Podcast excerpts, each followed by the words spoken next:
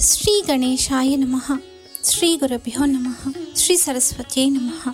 ఆధ్యాత్మిక ధ్వనిలో ఈరోజు మనం దీపావళి గురించిన కొన్ని విషయాల గురించి ముచ్చటించుకుందాం.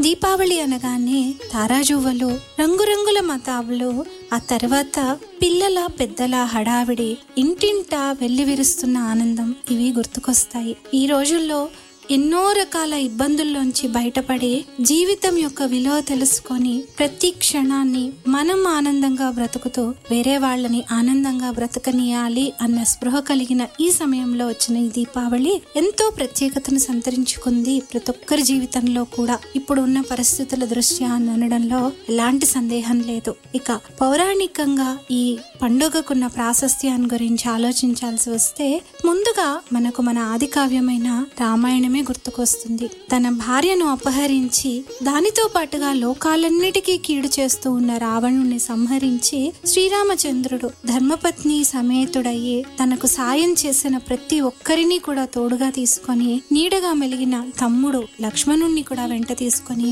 అయోధ్యకు తిరిగి వచ్చి అందరికీ ఆనందం కలిగించిన రోజు ఈ దీపావళి అని తెలుస్తూ ఉంది ఆ శ్రీరామచంద్రుడికి సీతమ్మ తల్లికి లక్ష్మణుడికి అలాగే ఆ సీతారాములకు సాయం చేసిన ప్రతి ఒక్కరికి కూడా స్వాగతం చెప్పడం కోసం అయోధ్యావాసులు మొత్తం నగరమంతా కూడా అద్భుతమైన దీపాలతో అలంకరించి వారికి స్వాగతం చెప్పారని ఆ దివ్యమైన జ్యోతిలో ఇంతకాలం తాము మగ్గిపోయిన శ్రీరామచంద్రుడి నుంచి దూరంగా ఉన్న బాధను ఇకపై తాము పొందము అన్న ఆనందంలో అందరూ జ్యోతులు వెలిగించుకొని తమ ఆనందం ప్రకటించారని అదే దీపావళి అయింది అని ఒక కథ. అలాగే ఆ తరువాత ద్వాపర యుగంలో శ్రీకృష్ణ పరమాత్మ నరకాసురుణ్ణి సంహరించి లోకానికి ఆనందం కలగజేసిన రోజు కూడా ఇదే అని కూడా తెలుస్తుంది. నరకాసురుడు ఎక్కడ వచ్చి పడతాడో అని అప్పటి వరకు చీకట్లో మగ్గిపోయిన వాళ్ళంతా కూడా ఒకేసారి ఆ రాక్షస సంహారం అయిన తర్వాత దీపాలు వెలిగించుకొని తమ ఆనందాన్ని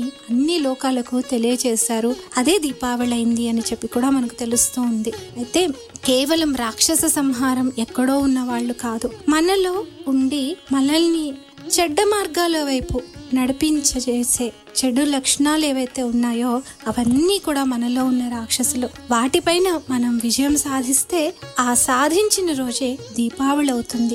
చెప్పకనే చెబుతోంది చెడు పైన మంచి యొక్క విజయం ఏదైతే ఉందో అది లోకాలన్నిటికీ కూడా ఆనందాన్ని కలిగిస్తుంది లోకాన్ని కాంతివంతం చేస్తుంది జీవితాలను చక్కటి దిశలోకి నడిపిస్తుంది అని చెప్పి. అలా ప్రతి ఒక్కరం కూడా కేవలం పండుగ కొత్త బట్టలు పిండి వంటలు బంధువుల్ని ఆహ్వానించడము కాస్త సరదాగా గడపడం అది మాత్రమే కాకుండా మనలోని చెడు పైన ఒక్కొక్క చెడ్డ లక్షణం పైన అన్నీ ఒకేసారి అయ్యే పని కానే కాదు మామూలు మనుషులం కాబట్టి. ఒక్కొక్కటి తగ్గించుకుంటూ ముందుకు వెళుతూ ఈ భావ్యమైన దివ్యమైన దీపావళి ప్రతిరోజు మన జీవితంలో ఉండేలా చేసుకుందాం. అందరికీ ధ్వని పాడ్కాస్ట్ తరపున దీపావళి శుభాకాంక్షలు. స్వస్తి